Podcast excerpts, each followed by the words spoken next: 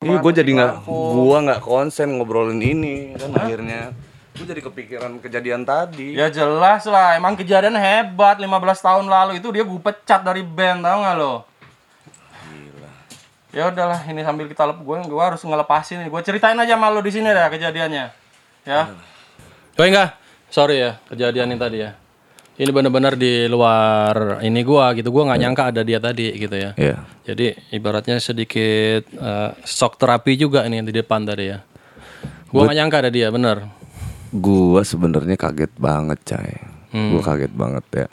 Maksudnya gua tuh ngundang lu mau ngobrolin seputaran motovlog, mau ngajak ngobrol. Lu kan youtuber juga gitu kan. Padahal gua ke sini tuh harapan gua lo nanyain gimana dulu band lo gitu. kan. Iya, maksud gua nah band Tetapi kenyataannya beneran tadi ada si Bongki tadi di sini gitu kan. gue tuh nggak tahu maksudnya ya satu kan lu so- sohib gua dulu ngeband kita ngeband bareng Hmm. Kita temen-temen nongkrong di musik. Jadi gue pengen tahu aja kabar lu gitu. Ya nggak taunya sih. Gua nggak tahu juga si Bongki tadi nongkrong Ya, juga gue di pikir sini. emang eh, lo sengaja eh, ngundang dia atau munculin dia biar gua Nggak ada, ada. Gue tuh gue tuh anti yang setting-setting kayak gitu. Gue sensitif juga nih, gue udah feeling tadi pasti lo ini yang mulai yang ngundang dia gitu kan. Gue udah sensitif duluan sama lo, gue pikir lo tadi. Gua memang orang entertain, Cai. Tapi gue Hmm. ini jauh dari gosip-gosip yang kayak gitu. Cuman gua nggak mau lah. Apa ya namanya? Kita setting-setting buat apa? Ya lo gila lo kan, dia kalau tahu kan dia ngungkit lagi masalah 15 tahun lalu ketika dia gue pecat dari band kan. Iya dia tuh dulu kenapa sih? Ya lo tahu sendiri perilaku dia kayak mana. iya, gitu gua tahu. Gua, gua ju- drummer gue juga parah juga. Sebenarnya drummer general juga parah. Cuman kan gua nggak baperan sama anak-anak. Lu Iya. baperan banget soalnya, Cai. Ya gimana boy, lo lihat cewek gua aja tuh direbut sama dia, nggak tahu udah dikawin sama belum tadi sama dia itu. Dulunya langsing sekarang jadi gendut gitu kan. Diapain aja itu. Udahlah, lu lupain ngobrol kita mendingan kita, ke ini aja gitu ya. Kita skip lah ya ngobrol Ah, ya. Gue iya. Banyak tahu kabar lu nih, Cai. Soal apa yang lo lakuin sekarang gitu kan. Mm-mm. Oke, Tapi se- guys. sebelumnya gue pengen denger opening lo langsung nih. Oke guys ya. Kita skip dulu soal keributan yang tadi. Kita mulai aja session kita masih di Angga The Potters Podcast, podcast terkece planet bumi. Hari ini dengan Eko Kucai. Waduh. Tentunya dengan gitaris andalan dari band. Mau general apa The Potters ini? nah itu dia tuh banyak tuh. Lagi-lagi gue ingetin buat kalian untuk subscribe, like, comment, and share dan untuk para sponsor-sponsor yang mau masuk di placement di konten kita boleh ya datang bareng sini kita saudara. Iya wajib itu. Wajib. Eh gue ya. boleh minum dulu gak nih? Boleh Agak dong. ngos-ngosan. Gila lu udah minum berapa gelas lo? Ya gila gue gak nyangka gitu aja kan Balik lagi kan gue ke dia Hmm. Iya, iya. Dan bener deh itu emang sama gue iya sih berasa sih. Udahlah cai skip lah soal itu ya. Soal Hmm. Iya. ngobrol tuh ya. Ini kita apa sih namanya? Tapi lu udah nggak ngerokok udah lama ya? Udah gue udah jadi anak baik-baik Semenjak gak jadi anak band lagi Sudah berhenti ya ngerokok. heeh. Terakhir ngerokok tahun berapa? Waduh Ya sama kayak kita ketemu berapa tahun Terakhir berapa tahun dulu itu gue masih main ke bengkel lu, lu masih ngerokok itu. Masih Kita kan kalau anak band kan harus ngerokok Iya. ya nggak? Auranya biar keluar gitu kan Rockstarnya keluar ya. Iya dong Tapi sebenarnya karena pening pala kita itu.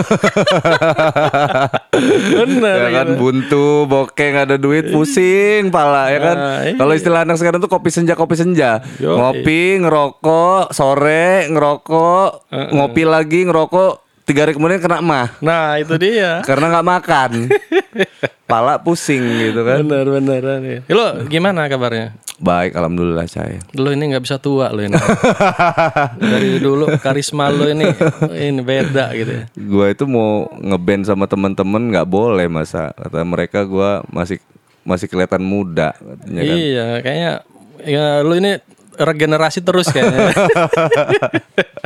Inilah jalan ninjaku kalau Oh, kata gitu ya. Naruto.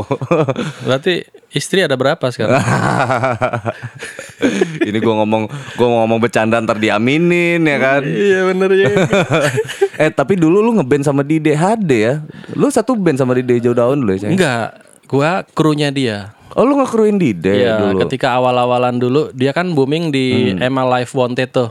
Iya. Kan itu Indie Lampung yang pertama. Heeh. Heeh, waktu itu sponsornya rokok kan. Hmm. Nah, itu emang gua ada di manajemen yang bikin acara. Heeh. Ketika udah kita pilih 10 band kalau nggak salah waktu itu salah satunya ada si Dide dengan band Daun.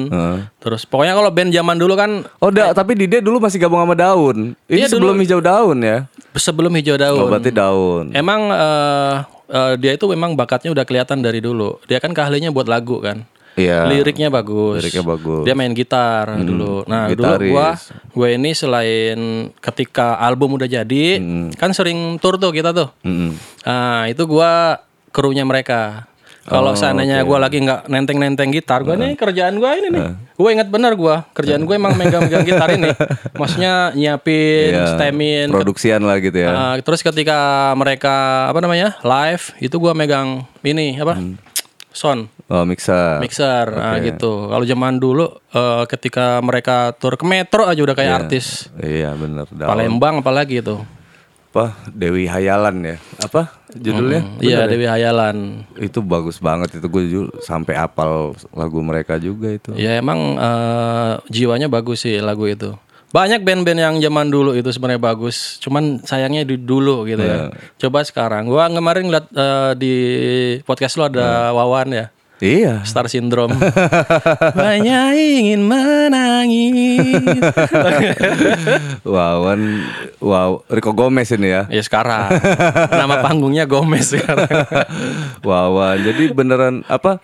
Beneran lu jadi saksi sejarah permusikan pada masa itu kan. Emang iya. Makanya gue tuh kayak gitu. Cahaya gue maksud gue gue tuh kan ngundang teman-teman nggak cuman pelaku gitu loh, tapi eh, teman-teman yang terlibat dalam ekosistem itu semua. Karena gue nggak bisa mungkirin kalau nggak ada sat- kita ini nggak satu kesatuan, maka nggak ada artinya juga itu mau band-band itu ya kan. Hmm. Nah, pengalaman lu nih bantuin apa namanya produksi anak-anak band nih. Heeh. Kayak gimana yang yang paling yang paling bikin lu pusing, yang paling bikin suka dukanya lah ya kan? Kalau zaman dulu itu kan emang eh, Yang paling bikin ribet apa gimana gitu kan? Kalau gua nggak ngerasain ada ribet kalau zaman dulu. Hmm. Karena apa? Karena kita pertama masih muda. Hmm. Terus kedua kita full mimpi gitu. Iya, kita itu bermimpi semuanya bermimpi. Jadi apa yang kita lakuin tuh nggak kerasa gitu kan. Contohnya kayak gua mesti naik motor, artisnya naik mobil. Mobil, ya udah gue telan aja pada saat itu karena apa?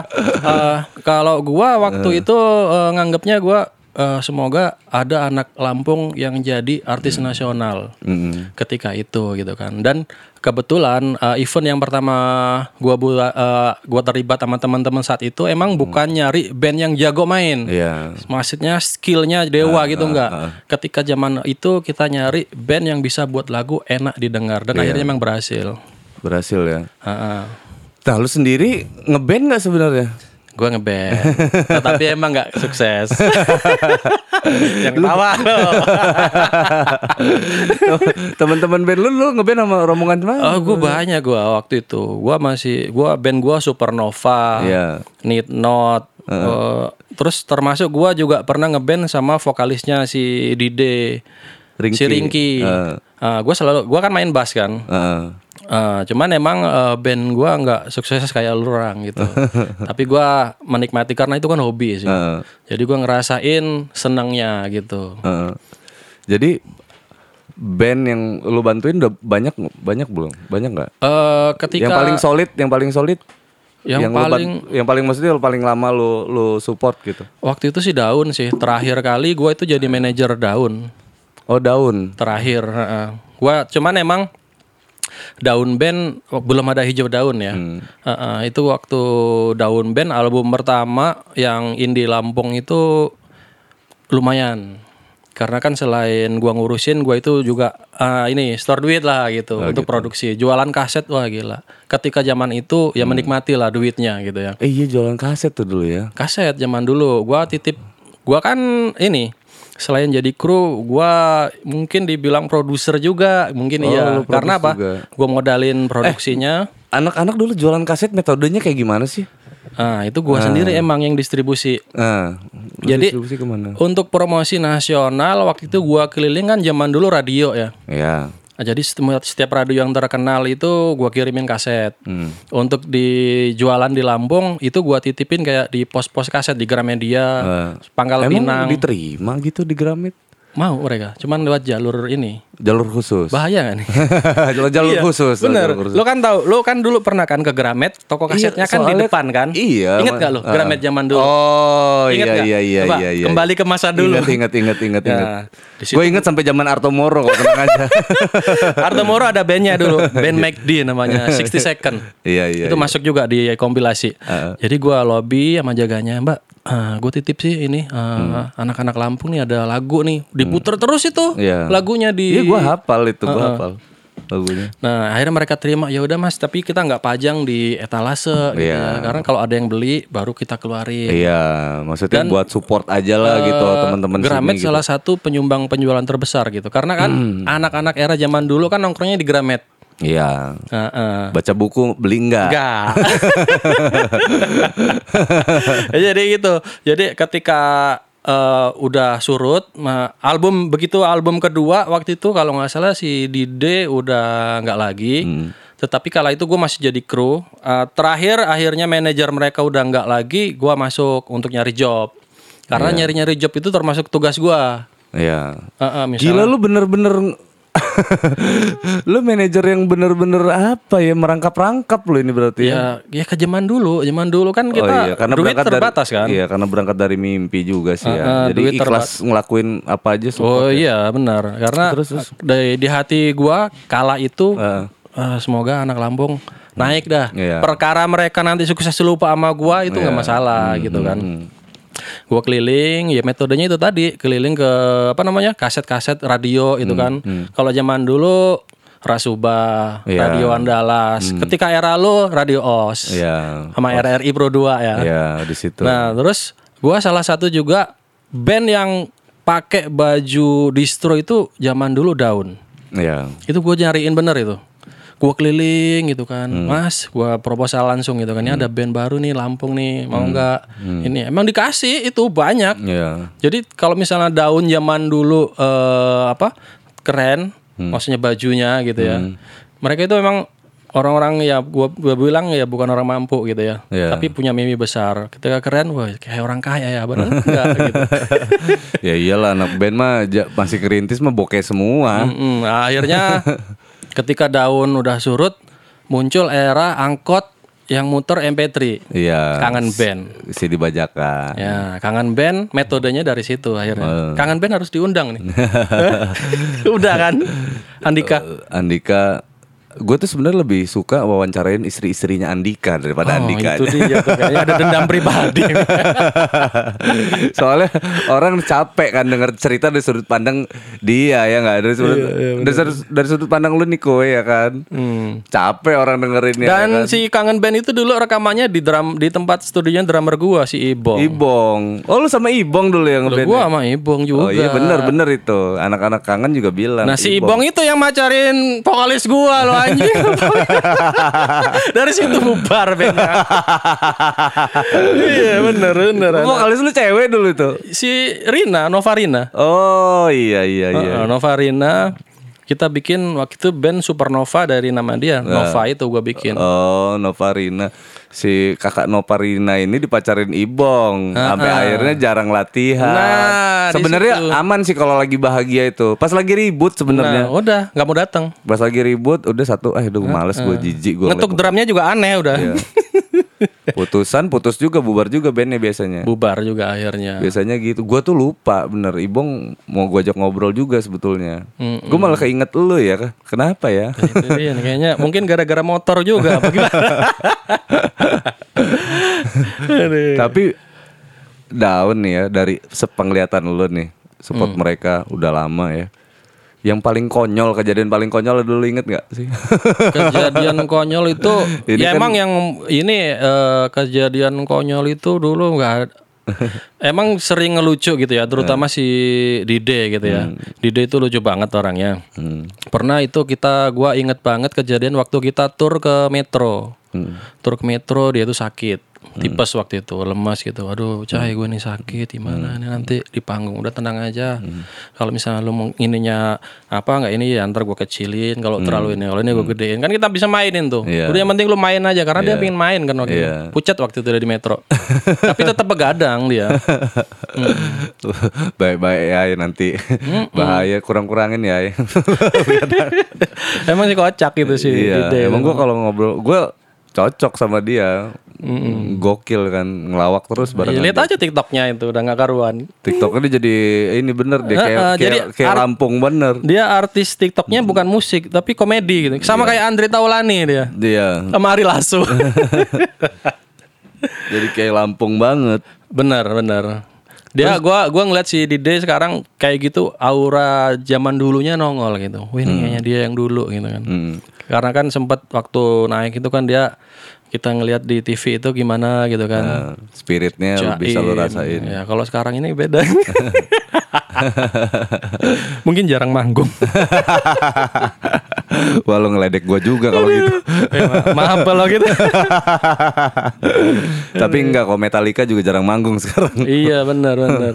Tapi lu mutusin untuk keluar dari circle itu, itu Jadi waktu itu kan lo tahu gua udah eh, gua hobi gua ada dua. Satu musik, hmm, satu motor. hmm, Ketika tahun berapa tuh ya? 2002 apa 2003 gua ngeliat kayaknya gua udah nggak bisa lagi eh hidup di musik. ya. Karena apa? 2002 2003 itu. Ya sekitar tahun segituan lah. 2003-an lah, 2003 Iya. itu. Soalnya 2002 itu masih pada aktif, Bro. Ya eh, mungkin akhir-akhir mentoknya itu anak-anak gua udah buka bengkel, mereka masih main ke tempat gua. Iya, 2000 termasuk gua pelanggan lo. Ya, ya sekitar tahun itu gua ngeliat 2005. kayaknya gua udah nggak bisa loh, nggak usah maksain gua.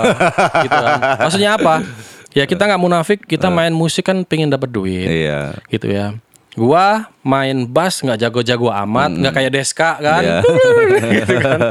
Jadi gue pikir udahlah, gue ngambil keputusan di motor aja gitu. Iya. Alhamdulillah akhirnya ketika di motor gue bikin Kuce Indonesia. Cuaca Indonesia. Ya meskipun nggak terkenal di musik, ya terkenal di motor. Di motor ya. iya. By the way anyway, Kucai Indonesia YouTube channel itu ya. Bukan, Kuce Indonesia itu Kantor. brand Brand. Nah, YouTube channel namanya apa? Eko Kucai. Eko Kucai. Mm-mm. Oh, itu bukan Kucai Indonesia ya itu. Kok gue bacanya Bukan, itu jadi gua itu bikin YouTube motor itu untuk support Kucai Indonesia. Ah, ah, iya, iya, gitu iya. salah satunya. Terus lu ngerintis Eko Kucai di kita ngobrolin YouTube channel lu deh. Oke. Nah, YouTube channel lu lu, lu rintis dari kapan? Eh, itu sekitar enam bulan lalu lah. 6 bulan yang lalu. Iya, enam bulan yang lalu. Berarti baru dong, Bro. Baru gua. Oh, enggak enggak, kita mundur sedikit deh. Oke. Gua jadi pelanggan lu di bengkel lu. Bengkel ke mana? Bengkel bangkrut. Jadi ceritanya kan lo lo sama si siapa dulu? Rizky juga pelanggan lu itu. Oh, Rizky. Karena dek- lebih dekat rumah Rizky ke, ke Benar. bengkel lu. Iya, sering curhat gitu Iya, kan. Wah, Gua gua ketika lo sama Rizky datang, wih senang benar teman-teman gua ini datang gitu kan. Jadi eh, singkat cerita tahun 2009 banyak utang. Oke. Banyak utang, akhirnya collab gitu. Bangkrut lah gitu. Gua menyatakan usaha bengkel gua dulu bangkrut. Mm-mm. Akhirnya dengan segala macam gua baru merit itu, Bro. Iya, kan waktu itu kan Iya. masih ini. Nah, gua baru merit. Anda masih Bang. perawan Anda waktu Wow. itu. Kayaknya Heeh, akhirnya gue bangkrut ya udah baru merit lagi gimana ini masa depan gue ini kan kayaknya kayaknya gue seolah-olah musik nggak sukses. Motor nggak sukses. Iya, jatuh. Lu drop di situ banget iya ya. Bu. dua-duanya kan. Dua kali drop berarti. dua kali. Nah, tapi gue bangkit lagi. Mm-mm. Momen lu bangkit lagi itu apa? ya itu tadi. gue gue timbulin impian gue lagi Oke. gitu kan gue itu gue ngerasa gue pasti bisa gitu kan. Gue yakin gue bisa. Akhirnya ya alhamdulillah gue kontrak pindah akhirnya. Karena kan ruko itu udah dijual kan Iya. semua aset udah nggak ada lah gitu akhirnya gue ngutang ke bank Hmm. gue buka lagi di mana di Hayam Muruk Dehemuro. di Jalan Kamboja yang pertama itu Hmm. Itu uh, jualan box. Ya, switch, switch, pindah. Yang tadinya bengkel, akhirnya jualan box motor Jualan gitu. box motor. Kebetulan kan gue suka touring kan. Iya. Ya dari situlah gitu. Nah, berarti dari situ lu mulai masuk ke zona-zona klub motor dong. Iya benar. Klub motor, klub motor pertama kali yang lu gabung itu apa? Kalau gua zaman dulu itu gua di 2010 udah di Honda Tiger mailing list. Tiger. Hmm, Tiger ya. Ah, ah, Itu motor ke mana itu ya? Udah nggak ada lagi. Iya udah nggak ada zaman lah dulu. itu. Udah Tiger lah sama siapa dulu yang punya female radio tuh? Mas Tri ya. Mas Tri dulu Tiger juga kalau nggak salah. Ya sama orang radio ada yang pakai Tiger juga lupa gua namanya di daerah dekat OS itu. Iya itu kan udah pada nggak tahu Yang ke mana. tempat drummernya si Awan dulu Hmm. jadi DJ. Iya. Terus ke mana lagi setelah itu? Ya kalau udah gitu udah motor gonta ganti motor terakhir sekarang di Honda ADV Indonesia. Hmm. Nah, Honda DV Indonesia. Honda DV Indonesia lu sebagai Gua sebagai ya dibilang anak-anak Penasehat. penasehatnya lah gitu. karena lu bijak, wah. Ya kan? itu kelihatannya. Padahal mah caur juga. Taun kalau kata Kiai mah. Tahun bener kamu ini kata dia. kan. Iya. Jadi apa namanya? Activity apa namanya? High Hmm. sebenarnya lebih ke lebih ke mana sih, Cah? Banyak anak-anak kan gua di situ ketemu akhirnya ketemu si vokalis Rian kan. Ya. Kan teman gua lama Hmm. gua di situ ya aktivitasnya Rian sebelumnya udah ngobrol sama gue di sini, tapi gue sih ngobrol ke itu gua nggak nyangka dia kenal sama lu juga. Bener. Nah, serius lu. Iya. gua jadi- gua apa namanya ngobrol gua nanya apa sih eh gua keresahan gue tuh kan kalau klub motor itu Cai Hmm. ketika apa klub motor itu kan begajulan Iya. gitu tuh. Itu yang ada di kepala semua hampir semua orang lah. Hampir semua orang tuh gitu tuh. Oh, nongkrong nggak jelas depan ruko. Iya, benar. gitu-gitu. Tiba-tiba nanti apa ada berantem gitu-gitu kan. Bagaimana lu sebagai ketua untuk mengakomodir itu? Gua waktu itu gua tanya tanya dia begitu waktu itu ke sana. Nah gua mau nanya nih dari sudut pandang pana- penasehatnya Honda EDV Indonesia nih. Iya. chapter Lampung. Jadi apa sih sebenarnya yang diusung sama apa namanya sama uh, Hai ini? Pandang kalau Hai ini kan eh, usianya udah mateng Mm-mm. menurut gua membernya. Mm. Jadi nggak nggak ada bocil di sini. Oh ya. Nggak ada bocil. Oke. Nah, Jadi umur-umuran ya Dewasa udah udah semua. matang. Jadi lebih mudah gitu. Jadi aktivitas yang dilakuin di Hai ini ya pertama touring ya. Anak motor kan pasti demennya motoran gitu kan. Ngobrolin masalah si motor ini, ak- aksesoris dan lain-lain. Terus yang pasti kita ada kegiatan sosial, bakti sosial. Oke. Kayak gitu. Jadi aktivitas yang positif-positif lah gitu. Hmm. Kalau seandainya mungkin lo mengidentifikasi anak motor dengan mungkin begajulan, misalnya tawuran, Hmm. Iya. berantem, dirazia polisi, Iya. ah, itu bukan anak klub motor yang klub motor bukan. Oh, itu anak jalanan itu malah ya. Ya, biasanya mereka mungkin eh ya mungkin umurnya lebih muda lah. Iya, Ibaratnya lebih gampang panas. Iya, nah, gitu. Ya sih pesannya sih buat teman-teman Hmm. yang anak-anak ini tadi ya hati-hatilah di jalan. Karena kan mereka ini eh, pengguna roda dua yang riskan akan kecelakaan. Betul. Karena kan mereka misalnya ugal-ugalan di jalan nanti kelindas mobil pecah gimana orang tuanya gitu kan. Jadi sebisa mungkin tanggung jawab lah gitu. Ya kayak usia lo gini lah, lo kan masih bocil kan. Makasih. eh masih nggak bisa tua ya Allah. Jadi nah itu maksudnya tanggapan apa orang tua terhadap itu sih itu keresahan-keresahan gua yang gua sampein ke ke ketua waktu itu kan. Hmm. Nah, jadi itu kegiatan sosial nih. Kalau kegiatan hiburannya Hai ini apa? Kegiatan ya kita anak motor tuh hiburannya ketika kita melakukan perjalanan Oh, motor. trip. Iya, di atas motor itulah ke Itu kepuasannya. ya ketenangan kita gitu. Jadi di situ gitu. Kalau misalnya lo nih, gue nanya lo nih ya, lo kan anak band, gitaris gitu kan. Lo juga hobi motor nggak? Gua nggak hobi sih motor. Hmm. Motor maksud gua gua menggunakan motor. Menggunakan motor. menggunakan Tapi nggak dulu nggak ada impian, oh gue nanti punya duit, pengen beli Harley gitu misalnya. Ada nggak lo? Iya kalau moge sih terakhir gue punya motor tuh gede motor moge moge gue tuh bukan moge juga sih ya apa sih gue punya ninja Ya termasuk motor sport juga. motor sport juga Iya. tapi nggak pernah gue pakai capek.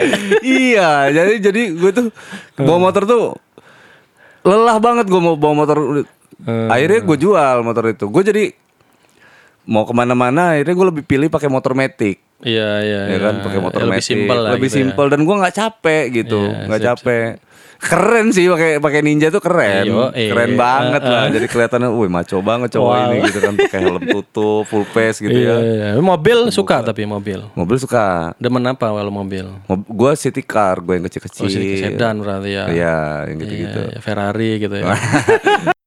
jadi kalau mobil tuh gue lebih suka Odyssey Kenapa lo suka Odyssey? Pasti kan ada Nggak, yang menarik kan. unik aja gitu kan.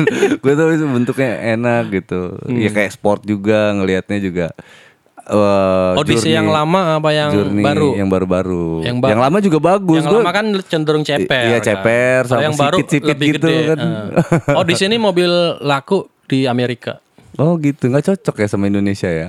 Ya mungkin ya mungkin terlalu besar. Iya. Karena kan Gede itu mobil mobil, gede kan. Hmm. Eh, kalau di sini mobil-mobil yang laku kan mobil kecil gitu ya. Iya. Ya berarti salut juga gua sama lu. Berarti lu pasti suka jalan-jalan ini.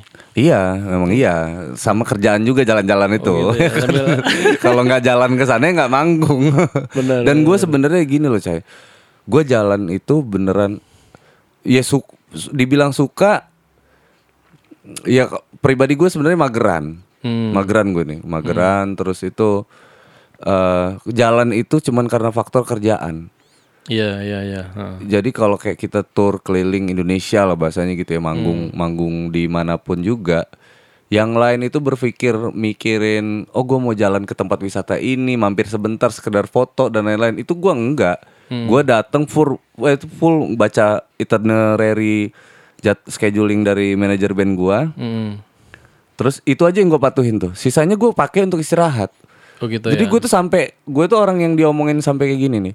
Enggak. Terus kita ngapain nih ke apa namanya misalkan kita manggung di Malang gitu ya. Heeh. Ngapain sih nggak di Malang cuma tidur-tiduran doang gitu. Ya kita manggung jeng gue di sini.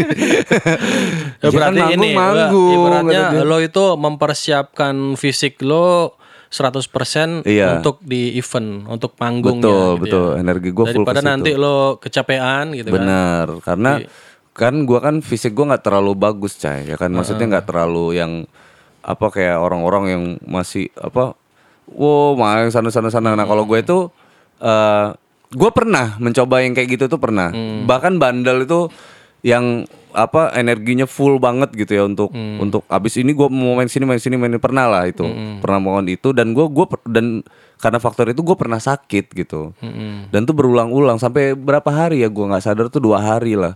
Beneran gue dirawat itu. Oh, dirawat jadi karena hari. faktor itu. nah karena faktor itu sampai akhirnya gue mikirin ah udahlah gue saat gua ke mana-mana itu gue fokusin di agendanya aja misalkan gitu. Kayak misalkan manggung ya udah. Jadi manajer gue tuh nyuruh eh activity kita itu kayak dari pagi itu sarapan pagi misalkan s- sex sound eh habis itu persiapan hmm, terjadwal lah ya. iya terjadwal bisa banget nakal berarti lo ini. Enggak, udah udah dulu nakal. Kalau sekarang udah nggak bisa. Udah enggak ya. Eh gue mau gue penasaran sama lo nih ya kan. Lo kan seorang gitaris, gue bilang gitaris band rock gitu ya. Hmm. Kok lo bisa ngobrol dulu juga ini gimana ceritanya? Biasanya kan orang gitaris tuh diem. Kayak misalnya gua ngelihat lo itu, wow, ganteng, keren gitu kan, cool gitu. Kok lo bisa ngobrol juga kayak gini nih? Motiv gimana? Motivasinya gimana tuh? Satu kalau gua kan nah gue tuh memang kebanyakan kan orang gitu, Cai. Hmm. Orang ngeliat gue itu lebih ini kok jadi lu wawancara gua ya. iya kan enggak gue penasaran aja gue kaget gitu kan kok bisa ngobrol orang ini gitu. nah itu tadi gue ini gue ini orang yang quality time sebetulnya gitu. Gue gue yang quality time. Jadi kalau nggak penting-penting banget gue akan nggak mau ngobrol gitu. gitu Gue orang yang suka belajar, baca, bertanya gitu. Kalau gua nggak tahu, saat gue menyimak, gue banyak bertanya. Terutama gue kalau ketemu sama kayak lo sama gue nih ya kan beda sudut pandang. Misalkan lo banyak banyak banyak di bidang apa gitu yang gue banyak nggak tahu, gue tuh banyak nanya pasti orangnya iya, gitu. iya. Kalau gue paling nggak suka sama orang sok tahu. Iya, iya. Nah kalau gue ketemu orang sok tahu, gue pasti gue banyak diam Hmm. gitu. Gue banyak diam. Gue ngebaca dulu lo ya. satu gua kalau orang so tau tuh sebenarnya gampang ngebacanya. Baru satu dua tiga kata udah ketebak ini orang so tahu gitu. Nah sebenarnya gue lebih males ngobrol sama dia aja gitu. Lebih males ngobrol sama dia Bahaya, bahaya berarti. Deket-deket sama lu nih. Gue diem aja kayaknya. buang-buang energi ya kan. Nah, nah kalau ngobrol kayak di band ya, kayak sebenarnya dari band gue yang lama Jenderal sama sama The Potters yang sekarang, memang gue orang yang ditunjuk. oh lo belum direkrut hijau daun? Dulu pernah tur bareng sama Dide, Oh, gitu. bantu-bantuin aja. Nah jadi gue orang yang ditunjuk untuk juru bicara gitu di di band, tapi hanya seputaran teknis, bener-bener ngurusin band secara teknis. Contohnya misalkan masalah legal band ini, Iya, iya, iya. terus itu eh, secara meeting manajemennya.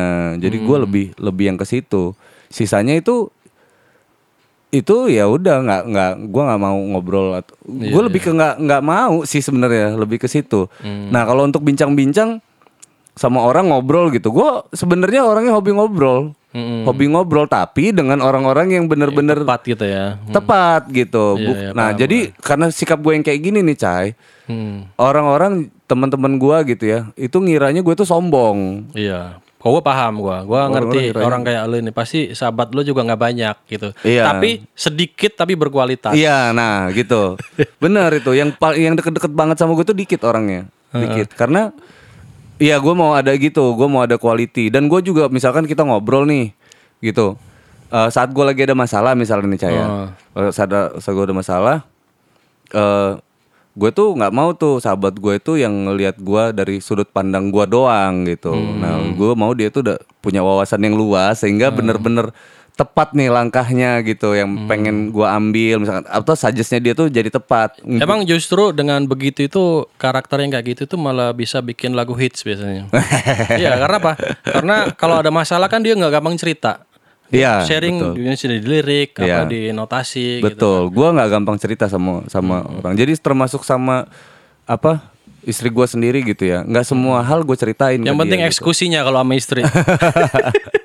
Gua ngomong-ngomong nih masalah fashion. Lu kalau lu kinan Eh. Nah. Lu ini kalau gua terawangan gua dari gaya lu meskipun anak band, kalau anak motor lu ini mainnya klasikan lu ini harusnya. Vespa. Vespa, terus motor Triumph, terus motor India itu apa sih? Ya motor AJS, motor-motor klasikan lah gaya lu ini. Gini, kayak gini iya, ya. karakter anak-anak motor di Bandung ya kayak lo gini. Jadi lo jangan menghindari untuk jadi anak motor kalau. Nih. iya benar. I- iya, mudah-mudahan lah ya nanti. Dia ta- tapi kayaknya eh, seru juga ya. Maksudnya mungkin karena faktor itu ya kesenjangan eh, apa namanya stereotip gua gitu yang mungkin sama kayak orang umum. Hmm. Seru juga kali ya kalau seandainya gua gabung di klub motor yang isinya benar-benar dewasa gitu pemikirannya gitu kali ya. Ya menurut gua sih pasti ketemu. Heeh, karena kan ibaratnya itu kayak burung elang. Burung elang itu nggak mungkin terbang sama burung pipit. Iya juga. Dia bakalan gimana kalau waduh ini gue slow ini kayak gue nyari yang ini. pasti nyaring sendiri gitu. Iya kan. iya juga. Ya gua sih dengan adanya lo begini mudah-mudahan nanti ketemu orang-orang kreatif yang sepemikiran sama lo gitu kan. Betul betul. Jadi selain bisa bangun musik ya mudah-mudahan Lampung ini Lampung ini kan sekarang lagi greget kotanya. Betul betul. Heeh, seperti yang Nah, itu juga yang gue maksud gitu loh soal kenapa sih gue tuh kan ngeliat YouTube channel lu tuh cai apa Hmm. vlog gitu, lu tuh di motor itu orang orang tuh nggak sekedar bicara motor gitu loh, Hmm. tapi ada banyak hal. Nah, poin gue karena karena kita ada di Lampung nih cai, poin gue adalah bagaimana eh eh, sektor sektor pariwisata itu terlihat gitu kan. Jadi kita membanggakan Lampungnya lewat motor. Jadi view-view yang diambil anak motor itu kan secara nggak langsung sebetulnya sudah sudah meng- mewakili. iya mewakili. Itu sudah pasti. Karena Iya apa? kan? Anak-anak motor ini kan yang dituju sebenarnya bukan cuman kotanya gitu Betul. ya. Kalau kota Bandar Atau jalanannya doang bukan Enggak, itu juga enggak. gitu. Kota Bandar Lampung ini kita kan nggak punya tempat kayak Malioboro. Mm-mm. Kita nggak punya. Iya. Ya, maksudnya yang dikenal legend gitu ya. Kita apa kekuatan kita? Kekuatan kita itu di pantai. Betul. Pantai, gunung, air terjun, terjun. Terus kopi kita juga aku buat kopi kita ini khas juga. Betul. Pahit tebel. Iya. Nah, gitu. Jadi anak motor ini dengan mereka berkunjung, anak motor kan kalau datang kan gak cuma satu, Hmm. banyak. Ketika dengan era Instagram, media sosial gini, foto, Hmm. Wih di Lampung nggak kalah sama Mbak Lampung ini nggak kalah sama Bali loh. Hmm. Banyak pantainya nggak? Banyak, banyak pantai. Heeh. Makanya kalau kayak teman-teman gitu ya mau nggak apa namanya kita ke pantai yang di sini gue gue tuh bilang ke teman-teman gue sebenarnya di Lampung tuh banyak banget pantainya gue Banyak banget. Bagus-bagus lagi. buat gue sih udah nggak excited lagi yang kayak gitu kayak gitu karena ba- serius deh ba- bagus-bagus kalau di Lampung Ya itu kan dari anak motor. Kalau misalnya nanti lo sebagai anak band gitu, Hmm. ketika nanti lo keliling Indonesia, mudah-mudahan corona segera berakhir ya. amin ya Allah Tapi kalau udah berakhir kayaknya lo nggak podcast lagi. podcast podcast Tetap ya. Tetap podcast. Jadi Iya. nah itu tadi karena gua orangnya hobi ngobrol. Nah, sharing sharing pengetahuan. Jadi maksud gua gitu tuh. Kenapa sih gue bikin podcast juga tuh poinnya? Karena bukan cuman gue cari ilmu buat diri gua, Heeh. tapi buat berbagi gitu. Iya. Atau gimana ya statementnya dibalik deh. Bukan sekedar gua mau berbagi ke yang nonton atau yang dengerin podcast ini, tapi itu buat gua juga Ya gitu. sama, ya kita saling belajar gitu. Iya betul karena gue oh ini ini bagus nih diajak ngobrol nih gue gua nggak tahu nih soal ini gue nggak tahu nih soal ini gue ajak ngobrol deh gue ajak ngobrol deh Mm, mm, mm. Iya kan jadinya iya. gitu tuh Ya, paling nanti jadi eh, nambah ilmu kalau udah corona nggak ada, ya lo bawa aja lah perlengkapan buat lo pasti sama teman artis gitu kan. ya kayak gitu sih rencananya memang memang kayak gitu gue ngobrol gue ngobrol Yang penting ini rohnya sebagai orang asli warga Lampung ketika kita keliling Indonesia sampaikan aja mampir dong datang ke Lampung. selalu Nah, gitu pastiin itu. Jadi kita ada kebanggaan sebagai orang lokal gitu. Selalu. Heeh. Honda EDV Indonesia yang menginisiasinya a- apa siapa yang bawa masuk ke sini ke Lampung ini kan ini ini Indonesia chapter kan ini chapter Iya, Lampung dong benar. yang di Yang, yang namanya itu Diki. Diki. Diki itu dia kuliah di Fakultas Kedokteran Unila. Oke. Dia yang menginisiasi sama beberapa teman. Cuman emang dia lebih dominan ketika waktu itu untuk mendirikan. Oh dia yang mendirik apa maksudnya Iya. mau- dia yang dominasi eh bu- mendom- untuk dominan- eh, beratnya penggeraknya lah Penggerak gitu. awal. Penggerak awalnya gitu. Terus apa yang ngebuat lo tertarik sama EDV ini? Kalau Karena motor baru aja mungkin gitu. ya gua kan emang usaha gua kan di bidang motor. Iya. Ketika gua mau produksi aksesoris, Hmm. itu gue coba nih si motor nih. Iya. Oh, cocok ya untuk lo taruh-taruhin. Hmm. Em, Oke, eh, eh, gitu. Maksudnya gue rasain, wih enak ternyata Honda Hmm, ADV iya. 150 ini gitu kan. Ya udah akhirnya uh, gue beli. Ketika si Diki tadi eh, ngasih tahu kalau mau ada high, ya udah gue join di situ. Dan teman-temannya juga enak orangnya. Iya iya iya. Mm, Yang penting cocok sama temennya gitu kan. Lebih ke situ ya, lebih ke orang-orangnya.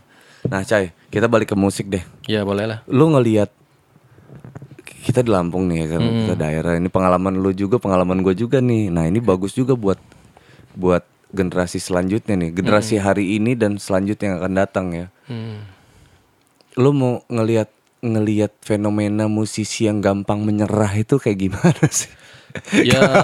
musisi yang mentalnya drop banget gitu. Ya Iya. sebenarnya dia punya kemampuan. Kan lu tahu kan, banyak banget musisi yang punya kemampuan lebih tapi mental nggak ada.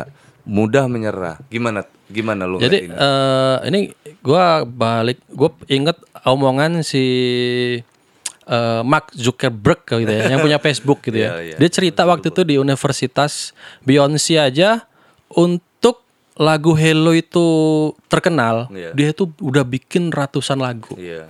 Artinya apa? Eh, kita sebagai anak band itu jangan mudah menyerah gitu. Ketika Hmm. karya kita nggak diapresiasi gitu kan. Karena apa? Belum diapresiasi. Iya belum gitu kan. Karena apa? Mungkin kita belum ketemu aja gongnya gitu kan. Makanya nggak usah berhenti gitu kan. Sama aja kayak artis-artis terkenal itu kan. Nggak mungkin mereka itu melakukan bikin lagu bagus semua. Enggak Iya, jadi proses dulu gitu. Makanya kalau bikin lagu ya didengerin. Hmm. jangan kita bilang "Wih, lagu gua bagus gitu kan nggak bisa gitu kayak gitu Udah tuh. langsung ngeklaim. Karena kan yang menilai itu orang, bukan kita.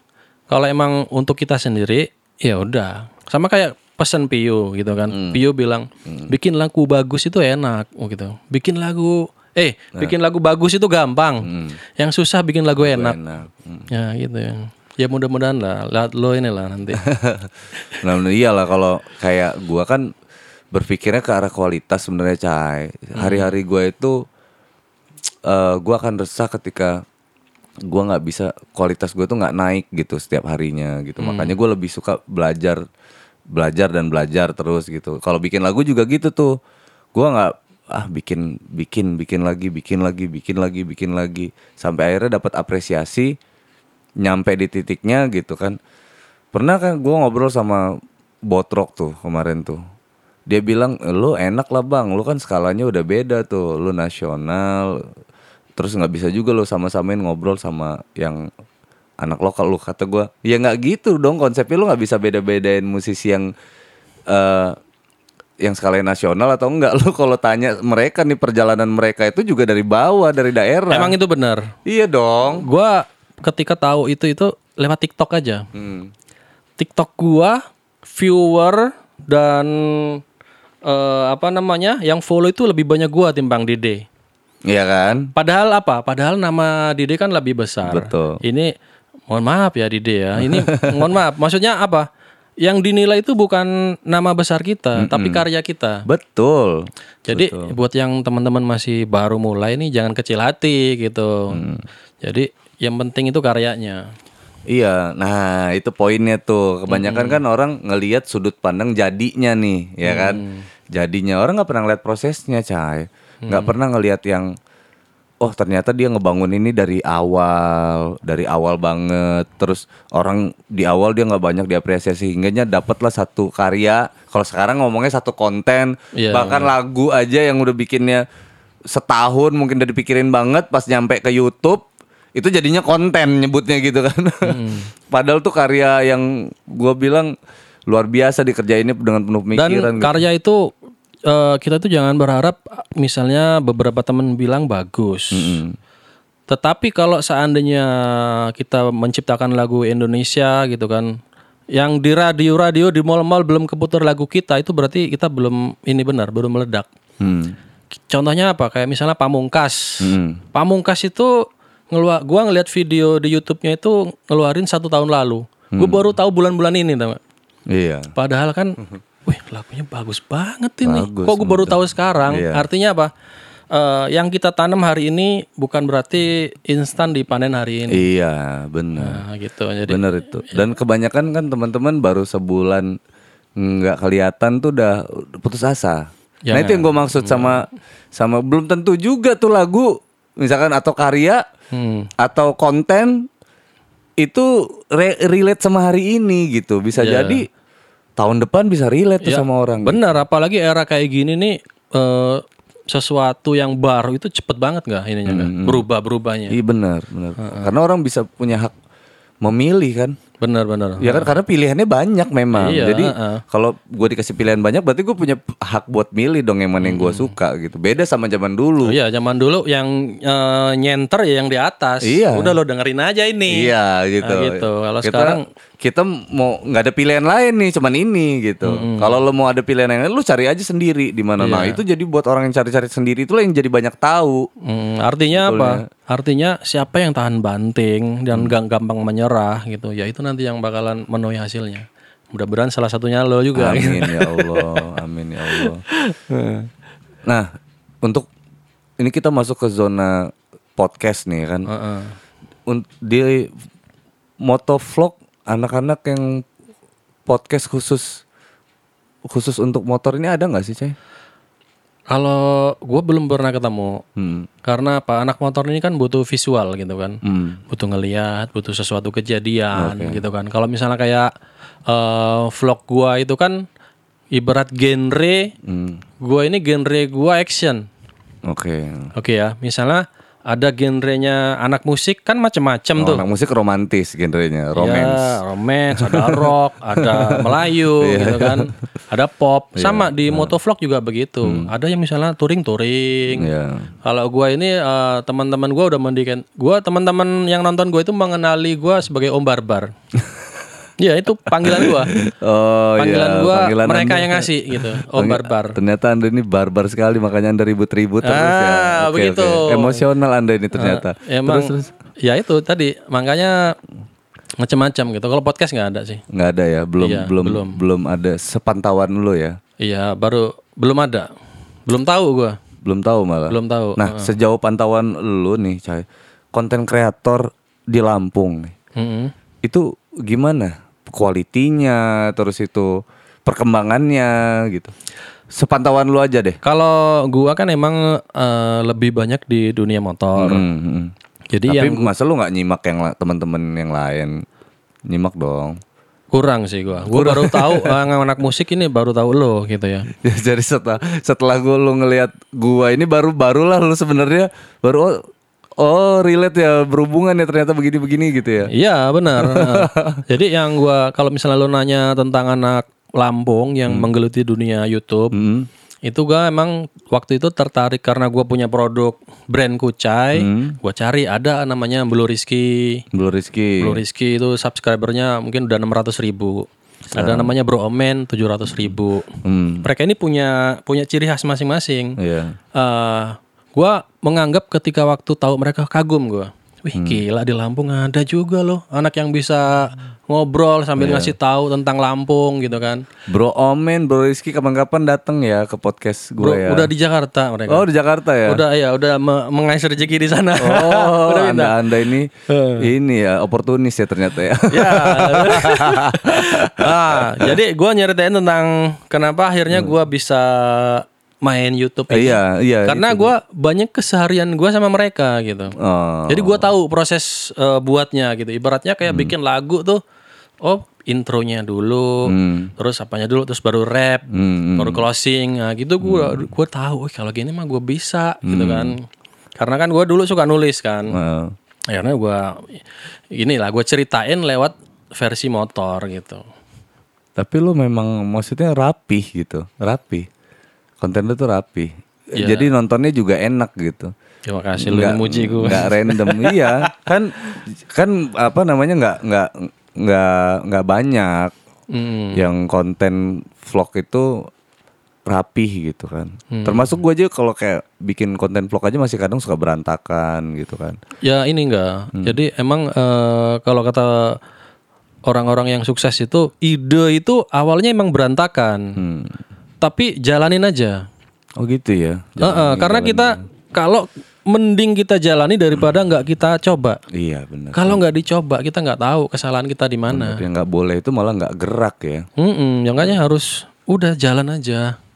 Nanti lo bakalan tahu sendiri kok. Nanti ada yang ngingetin sendiri ya teman-teman gitu. Iya iya benar. Sama kayak sama kayak apa namanya gue bikin podcast gitu kan. Jadi Hmm. sebenarnya apa namanya gue mikirin mikirin ide mikirin kayak gimana gitu tapi setelah jalan tuh malah nanti ada aja tuh masukan Ya, masukan iya. masukan masukan Ya gitu. ini tiba-tiba gua ada di sini kan. Kok bisa gitu kan? Harusnya kan gua ngelihat lo di panggung. gitu kan. Nah ini ada di sini. Ya, makanya udah Gila, jalan bro aja. kita udah 16 tahun lu nggak ketemu Jangan kayak gitu. lo masih kurus, gua udah gendut. Gila ini kalau nggak ya bridgingnya dari sebenarnya dari ketua ketua H itu Rian. Iya. Rian kalau nggak cerita itu ah, dia juga gini waktu pas cerita itu Hmm. ada nih tim gua gini gini gini nih teman-teman si ini sini jemput lah di nama lo Eko Kuca ini ini gini gini ah siapa tadi pi Rrrt, ulang lagi tuh gitu kan. Eko Kucai Oh di situ juga gitu. Eh lu kenal nggak kenal gue bilang kan. Hmm. Gue dulu sering servis di bengkel dia gue bilang kan.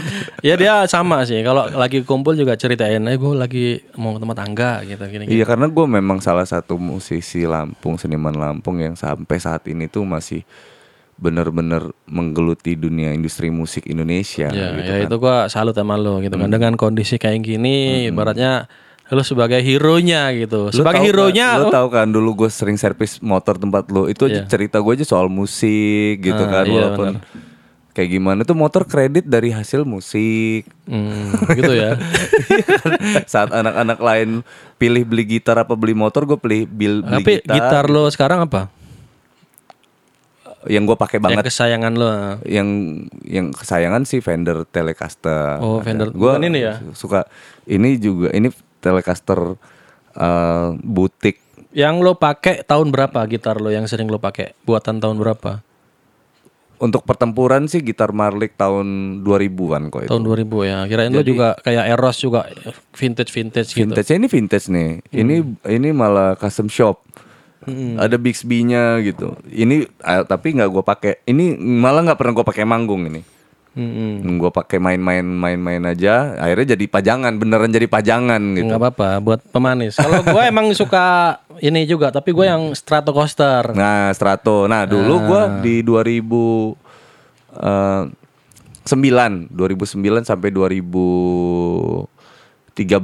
Heeh. Itu gue pakai Stratocaster. Oh gitu. Ya, sebelumnya gue pakai Ibanez. Iya, Pakai iya, Ibanez. Cuma kalau Ibanez itu kan dia tinggi-tinggi gitu kan. Jadi Hmm. nggak cocok tuh sama tangan gua. Akhirnya gue pakai Fender.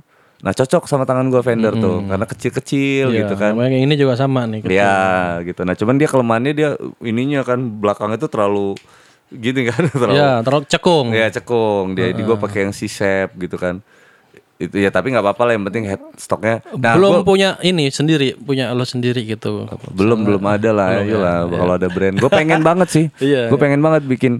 Karena gue kayak efek gitar gitu ya. Kayak efek gitar tuh cai gue tuh kalau makanya gue lebih jarang tuh beli efek tuh jadi gitu. Heeh. karena kepengenan iya jadi ada di di apa namanya di Indonesia ini ada beberapa produk handmade ya Indonesia salah satunya itu Amtek Indonesia. Mm-mm. nah waktu itu gue dikenalin temen gue main lah ke apa workshopnya. Gue main ke workshopnya.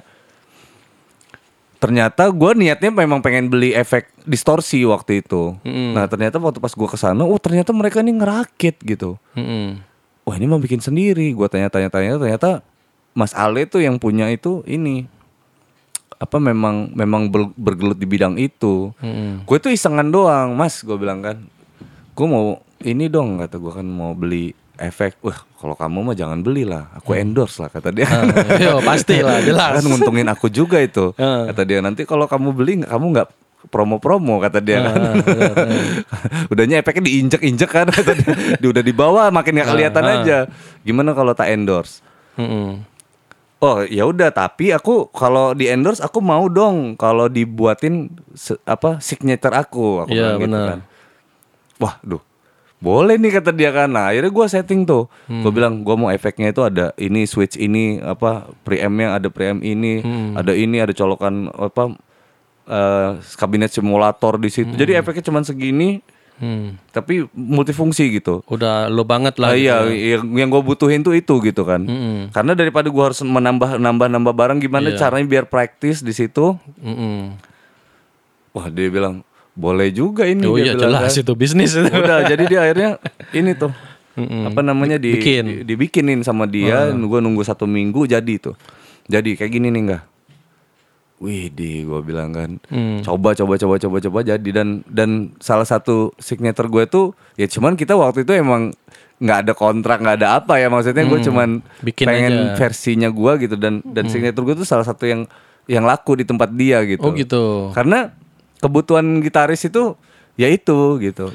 Ya nggak mau ribet. Kalau sound suaranya itu kalau di Jenderal sama di The Potter Potters. lo bedain apa sama? Kalau karakter lo gitu. Ka- karakter gua Heeh. sama kalau gua. soundnya sama gitu ya. Sama sound gua Oh, sama. Berarti lo main di Jenderal sama Potter tetap au, eh, lo nya udah ada mas Nah, oh ini lo yang ini. Cuman gini, gini apa kalau di general itu kan kalau tipikal gitar itu kan gini nih. Ada suara clean, suara overdrive. Overdrive tuh kayak crunch crunch yang Iya, lo bilang itu tuh crunch crunch sama distorsi yang jeng Iya, jeng iya. gitu ya.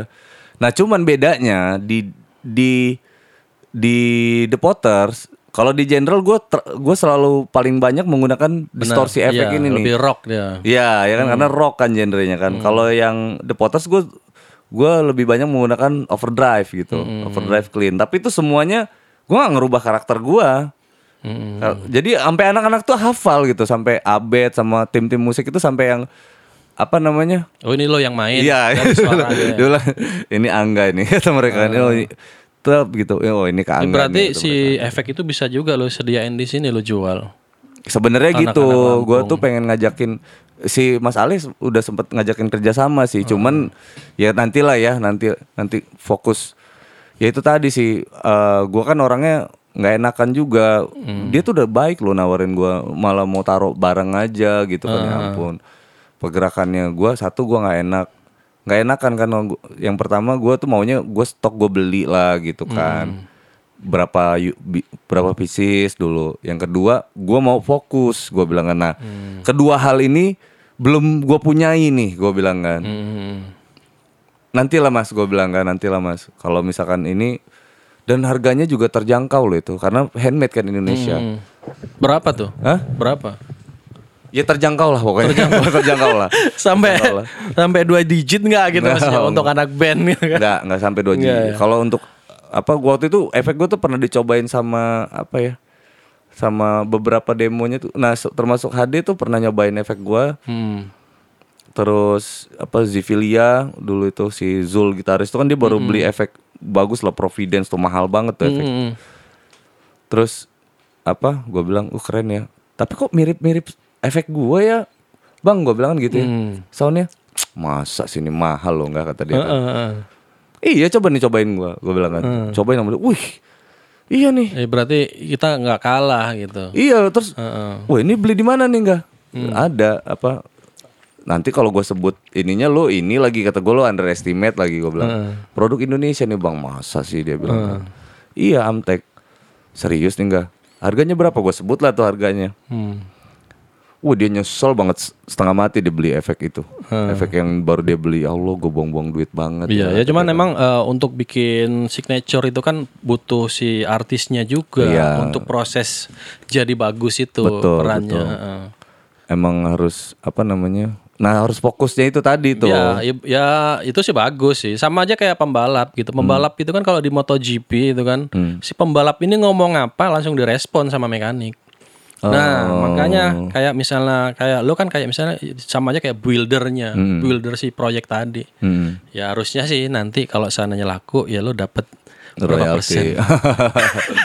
ya enggak sih. Gua kan karena karena gue tuh gini loh, cah. Gue tuh mikirnya walaupun sebagian orang apa ap- respect sama gua lah, menghargai gua karena faktor perjalanan karir gua i- itu aja sih gua ngelihatnya bukan gua selama kalau orang sebut artis gua nggak pernah ngerasa gue jadi artis gitu kan. Gua Ya nggak pernah gimana? ngerasa Udah udah melekat Iya masalahnya. kan, gue nggak pernah ngerasa. Jadi gue tuh kalau begitu dapat apa namanya challenge baru yang lebih besar gitu, gue tuh kadang suka guanya yang kaget gitu. Jadi, masa sih gue segede ini gitu kan? Jadi orang apresiasi tuh begitu besar ke gua gitu, guanya yang kadang lo, suka lo kaget aja. emang gitu. ini eh, itu kan eh, penghargaan. betul. Jadi mau nggak mau apa yang lo har dapat pengharga dihargai sama orang lain Hmm. itu adalah perbuatan lo yang panjang sebelumnya gitu kan. Gue tuh pernah satu momen gitu kan. Nah gue, nah gue tuh kalau sama apa namanya ngebina hubungan apa eh, pertemanan ya kan, pertemanan itu ya bagus lah gitu lah sama teman-teman. Gue pernah di satu momen tuh, di satu momen gue diundang di manggung sering lah di daerah Kalimantan Timur waktu itu. Ada pengusaha kaya lah di situ. Perempuan. Cowok. Oh kirain Dia cewek. kenal sama gua. Terus ya baik sama gua. Terus sering ngasih gua kerjaan lah gitu kan. Eh, ya udah gua main lah di sana. Main tuh satu, beberapa kali gua diundang dari cuman sekedar main, ngobrol, ngejam doang gitu kan.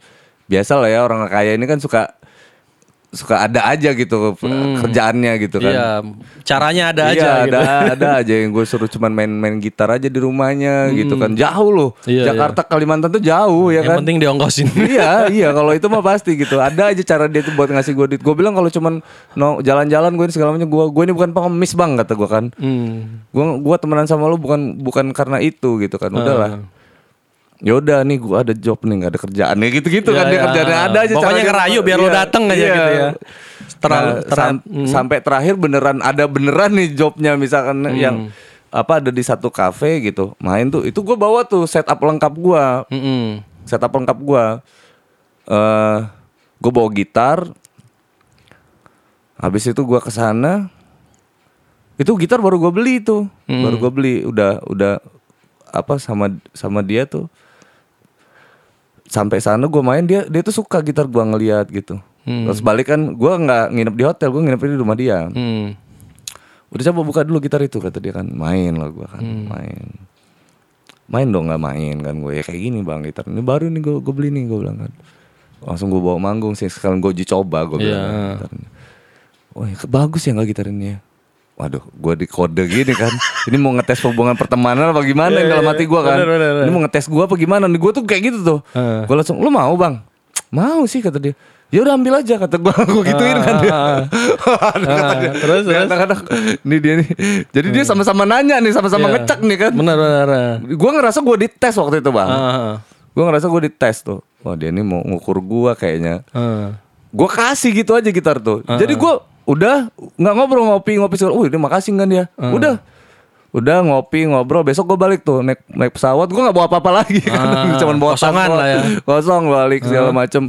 Udah nyampe bandara tuh dia nelpon gue tuh. Dia udah ja- Soekarno Hatta tuh. Ah. Udah udah udah sampai bandara nelpon gue. Dia ngekek-ngekek dong. Lu ini kata dia lempeng aja kata dia kan kayak nggak ada apa-apa segala macam. Gue minta gitarnya lu kasih kata dia kan.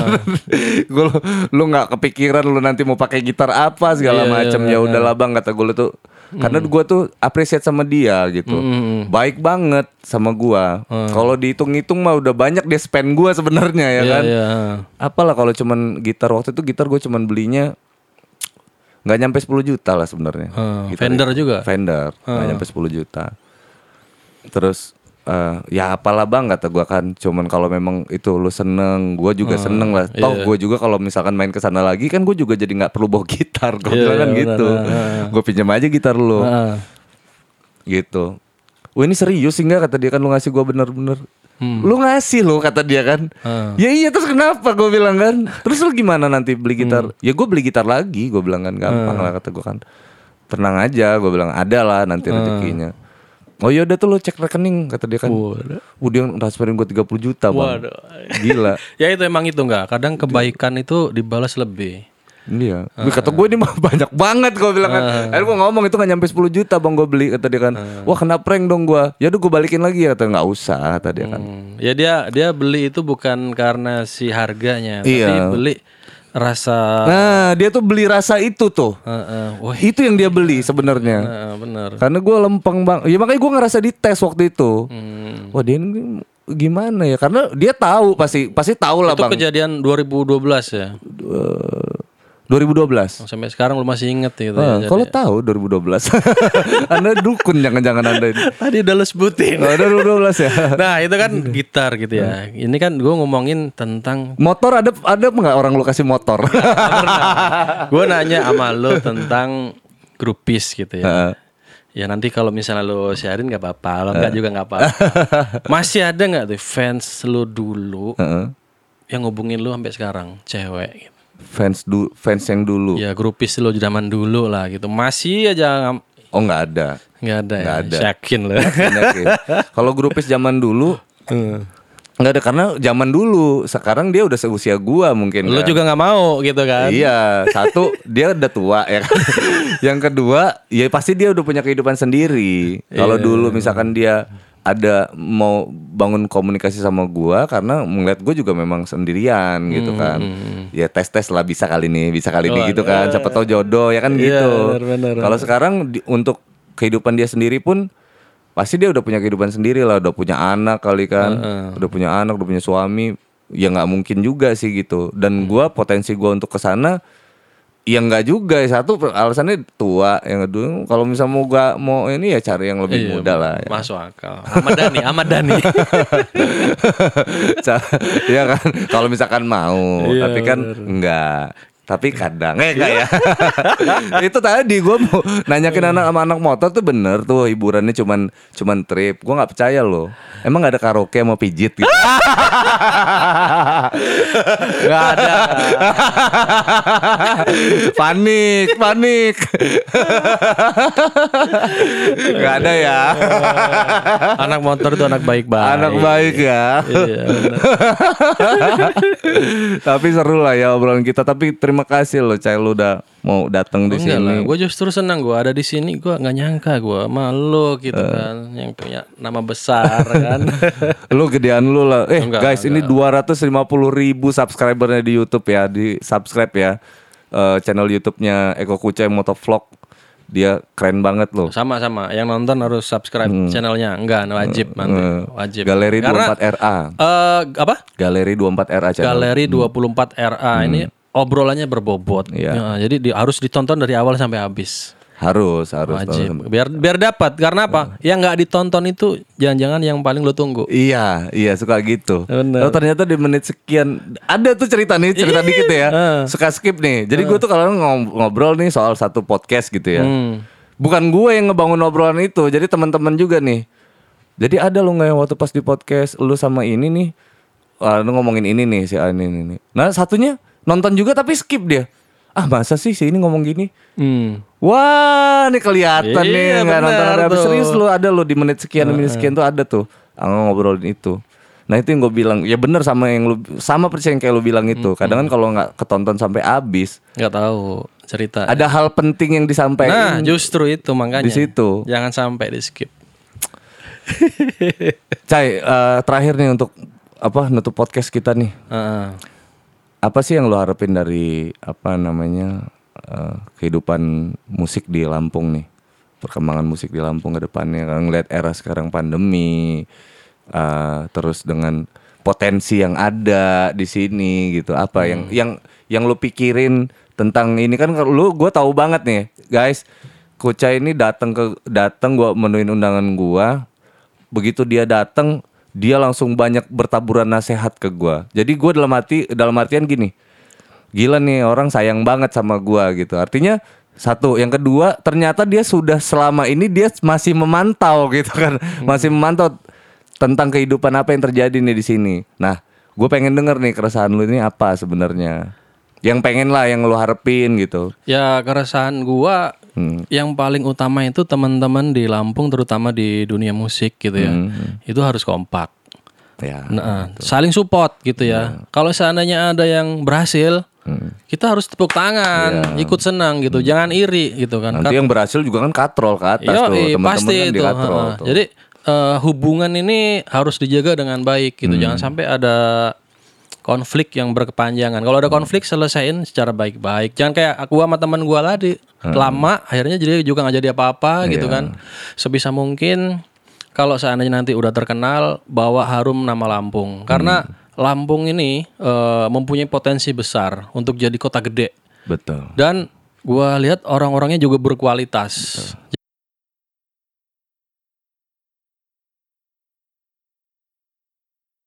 Sabar dalam bergerak ya. Tapi Anda sendiri orangnya barbar dan tidak sabar ya.